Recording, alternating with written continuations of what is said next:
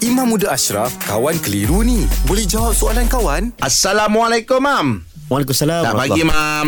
Pagi. Mam, saya biasa dengar Mam ada ustaz cakap mana uh, Al-Fatihah ni Mam bukan untuk kita sedekah pada orang yang meninggal je. Sedekah pada diri kita juga. Betul tak, Mam? meninggal uh, sedekah pada diri kita juga. Dah baca soalan je lah Jangan pandai-pandai Tapi Imam Nak tanya Ada orang cakap Al-Fatihah juga kita kena sedekah pada orang yang sakit tau Mam Kenapa Mam? oh, Okey. eh, Contoh tadi abaikan lah Mak. Abaikan lah. kan, nampak macam profesional kan?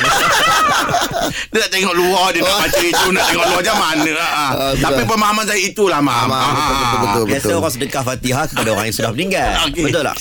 Tapi nyata koma sedekah dekat orang yang orang pula dah. Sedekah Ah. dekat orang yang apa?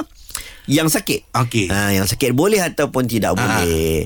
Memang ada ulama yang membincangkan tentang sampaikan pahala sedekah dan sebagainya. Tapi ada ulama yang mengatakan bila kita sedekahkan pahala uh, bacaan al-Fatihah kepada orang sakit, dia termasuk dalam ruqyah. Ah. Ruqyah ni macam jampi lah. Yelah ya.